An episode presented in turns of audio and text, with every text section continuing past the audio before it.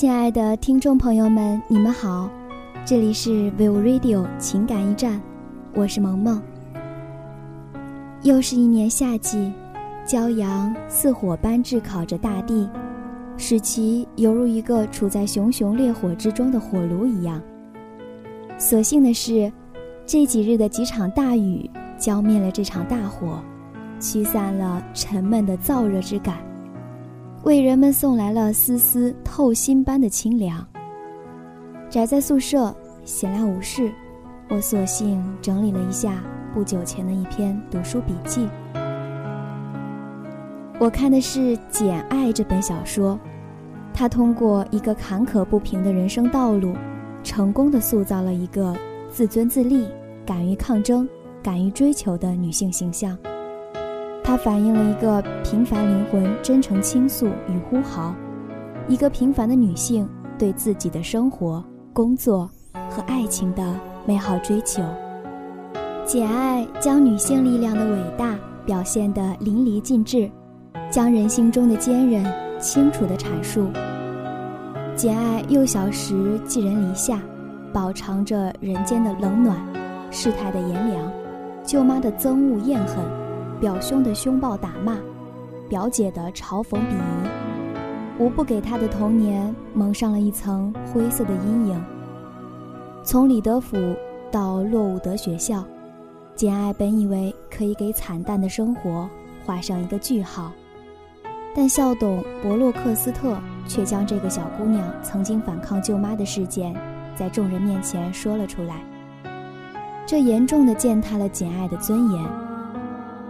正如鲁迅所说的：“不在沉默中灭亡，就在沉默中爆发。”小简爱愤怒了，伤心不已，但是她并没有自暴自弃、自怨自艾，幸而，她得到了谭波尔小姐的安慰和鼓励，化悲痛为力量，自强不息。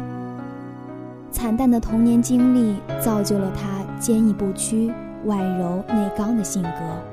如果说奋斗是成功的源泉，那么苦难便是人们取得成功必不可少的老师。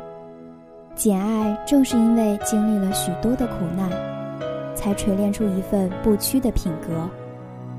我曾经看过《我的苦难，我的大学》这本书，它是作者的真实的自传，是一个平凡女子赵美萍。通过与生活中各种不幸与苦难做斗争，最终实现了自己对生活和工作的理想追求。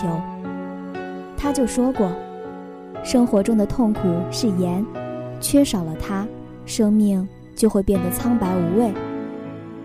正如沙粒，只有经过河迸的长久磨砺，才会变为闪耀的珍珠。